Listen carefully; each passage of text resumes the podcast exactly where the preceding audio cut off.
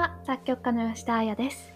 オランダ、デンマークを拠点に現代音楽という音楽を中心に制作活動をしています。毎週日曜日、日本時間の午後9時よりここ Spotify にてポッドキャストを配信しています。今日はですねの私のとある一日についてお話ししたいなと思っています。その日は朝からあの日本のクライアントさんとズームでのお打ち合わせということで少し早めに起きまして7時前には起きてました。でそこからまあ身支度をしてでコーヒーを入れてでちょうどお打ち合わせが7時半からだったのでそれに備えました。で今はサマータイムなので私が住んでいる場所と日本の時差は7時間なんですけれども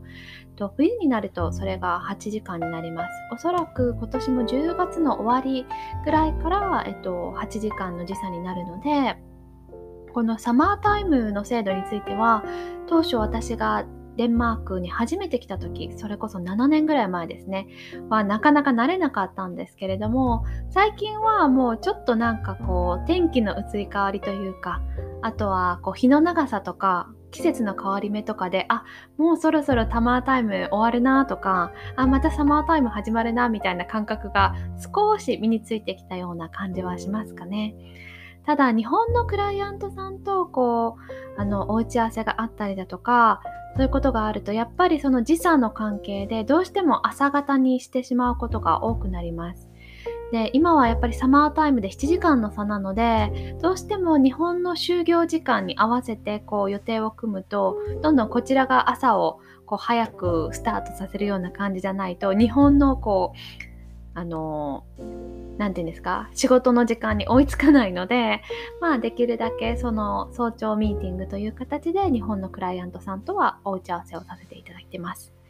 でその日は日本の方と7時半ぐらいから、えっと、8時半ぐらいまでお打ち合わせがあってでその後次のえっと、Zoom でのミーティングが10時からあったのでちょうど1時間半ぐらい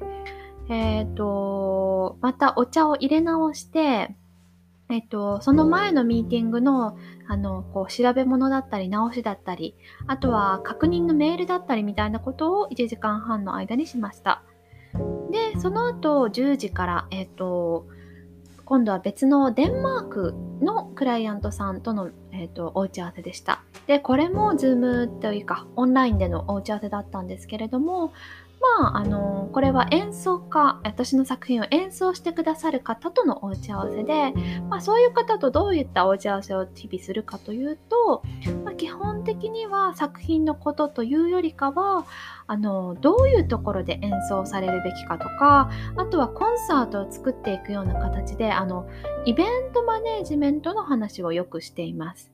例えば私たちが今持ってる作品がこれぐらいあってこの曲をどういうところに出すとどういうことが起こるかとかあとはどういう機会に出すとどんな風に聞こえるかとかそういった形で割と、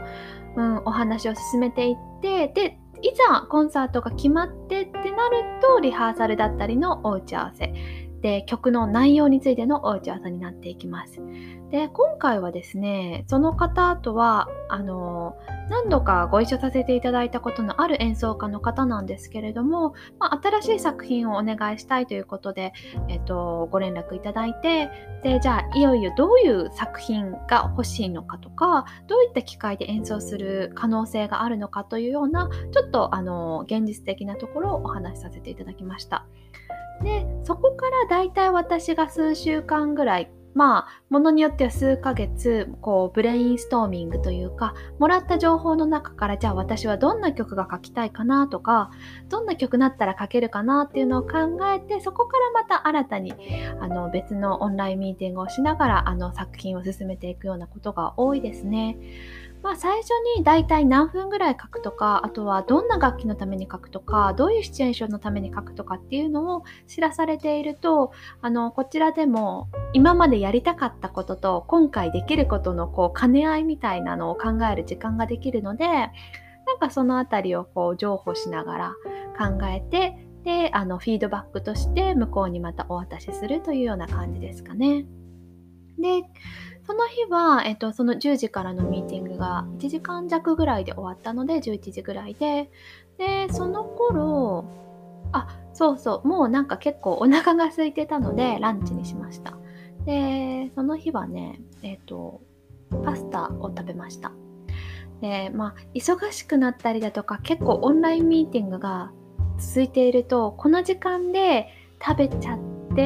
作っちゃって食べちゃってみたいなことをしなくちゃいけないので割と昼は簡単なものになることが多いですね。ただあの前にも一度お話しさせていただいたんですけれどもあの8時間断食みたいなものは引き続き続けていてなのであの11時ぐらいからとかまあ10時半ぐらいから翌日食べれるようになるので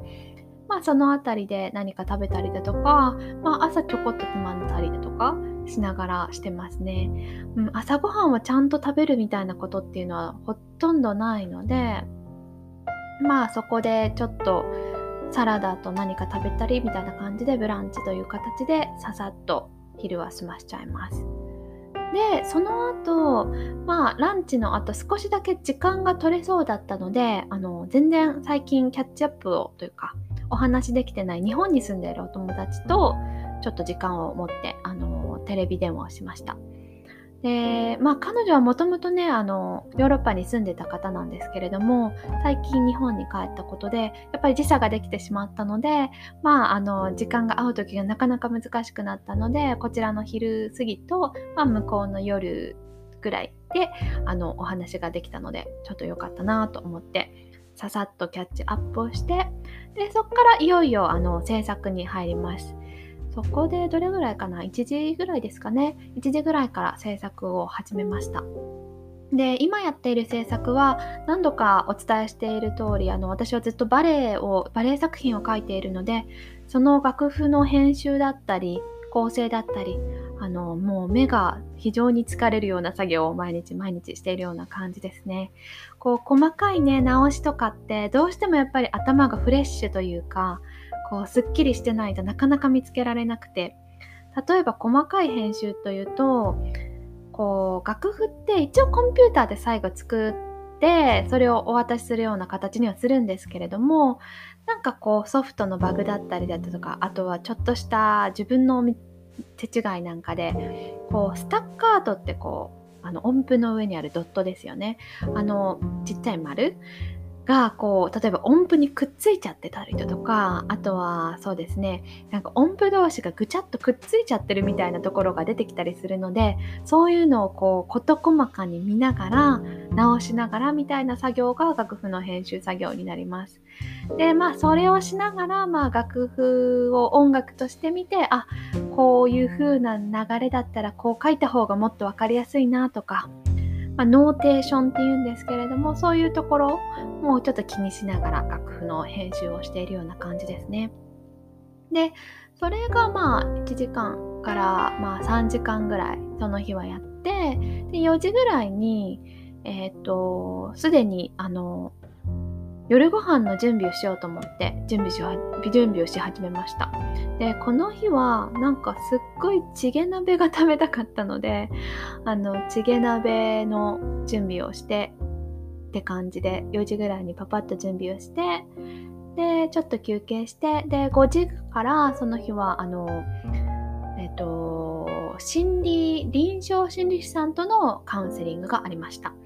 で臨床心理士さんとは、えーと、カウンセリングを始めてそうですねもう5年ぐらい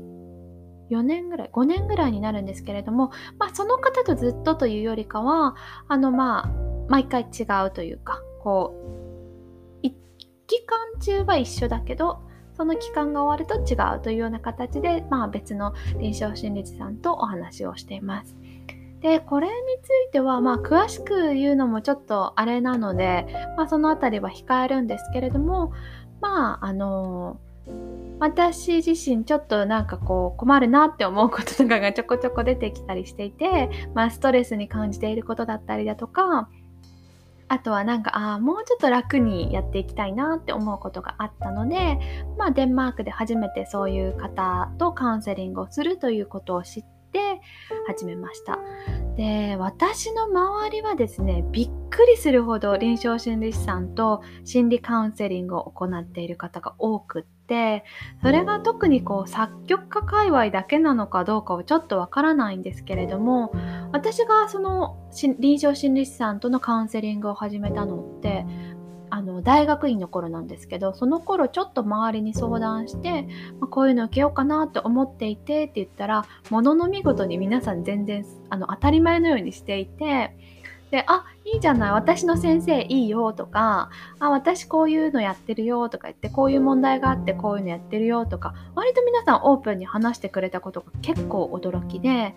まあ私の個人的な考えですけれども、なんか日本だとちょっと言いにくかったりだとか、あとはそう気軽に行ける場所がなかったりっていうのがあると思うんですけれども、まあ北欧とかあとヨーロッパ全体としてそういうのが割と気軽に行けたりで私が今受けているものもそうなんですけれども保険でカバーされていたりとまあ割とこう気軽にというかあのそういうことをためらうことなく治療というかあのできるっていうのはすごくいいなと思っていて5年ほど前からまああの毎週行ってるとかそういう感じではないんですけれどもまあ3ヶ月行って1年休んでとか、まあ、そういう形であの期間を決めてやるような形にしています。で今回もあのその臨床心理士さんとお話をしてまあ今私がやるべきことみたいなのをお話ししていただくというよりかはどういうメカニズムでこういうことが起きるとかどういった心理的なこう要因でこういうシンプトンこういう症状が出るみたいなことをあの学んでるような感じなんですね。でそれが私はすごく面白くっててもちろん自分のことに置き換えて考えたりだとか自分がじゃあ明日から何をしたらいいかって考えがちなんですけれどもその前にじゃあどうしてこれが起こっちゃうのかっていうのをこう論理的に学ぶ時間って私は今まで全然なくってそれが結構ヨーロッパに来て私は新しくて面白いことでしたね。で特に私は心理学というのをどこかですごく勉強したこともなければずっと音大ですしまあ何かこうそういうことって本当に機会がなかったので全然勉強なかったんですけれども今ちょっとそういうのを少し自分のこう経験だったりっていうのをこうすり合わせながら勉強するのがすごく楽しくてそれをあの臨床心理士さんとやっています。であの今のご時世になる前はあのこう対面でそういうことができたんですけれどもやっぱり今はちょっとまだ難しいので少しの間、えっと、オンラインででも1対1でその方と一緒にあの治療をしているような感じです。まあ、治療といっても本当になんか投薬するとかそういうことではなくってまあ私に合った治療法というか進め方をその方に見ていただきながらお話ししているという感じですかね。でまあうーんなくてもいいけどあったら少し楽になることってどんどんこういう風に生活に取り入れていっていいのかなと私は思っていてで今回のそのやっているその心理カウンセリングも実際こう医療としてあの行われているものなんですね。で私はあのその医者に行ってこういう問題があるから心理カウンセラーの方臨床心理士さんと会ってこういう治療を受けたいというのを実際に話してで医者からの紹介でそういうところの先生をご紹介いただいて受けるような形のシステムでやっています。でこれはまあ私が今住んでいる国とその地域でのやり方なのかもしれないですけれどもまああのこういうふうに気軽にであとはまあそんなあの高価なものでなくこう自分のことを知ったりだとか自分の問題にちょっと向き合ってみれる場所っていうのがあるのは私はすごい心強いなと思っていてやっぱりどうしてもこう締め切りが続くっていうお仕事だったりだとかあとはうん音楽ってやっぱりねあの単純に目に見えなくて成果っていうのにはっきりとつながるものではなかったりこう特に私のやっている現代音楽というものは本当にうーんどこが出口なんだろうって思う長いトンネルにいるような気持ちになることもあったりするのでまあそういう中で自分が常にクリエイティブでいられたりあとは人に優しくいられたりとか なんかそういうことが人間的に続けられるために少し必要だなと思ってやっています。で、ちょっと話は長くなってしまったんですけれども、その心理カウンセリングを1時間ぐらいやっていただいて、で、その後、えっ、ー、と、念願のチゲ鍋を食べて、で、7時ぐらいから、えっ、と、また制作に戻りました。で制作も7時以降はまあできるだけパソコンは見たくないなと思うんですけれども結局割といつも寝るギリギリとかまではパソコン作業をしてしまっているような感じですでもし可能ならいつもこう夜にできるだけパソコンを見ない作業を持ってくるようにはしているんですけれどもやっぱりちょっとどうしても忙しいとそういうわけにはいかなくてその日も7時からすっかりあのパソコン作業をしてしまっていました。でちょうど10時ぐらいかな。10時ぐらいにまあなんとなく一旦終えてで前の1日ルーティンでもお話ししたちょっとした筋トレとかストレッチとかを30分ぐらいしました。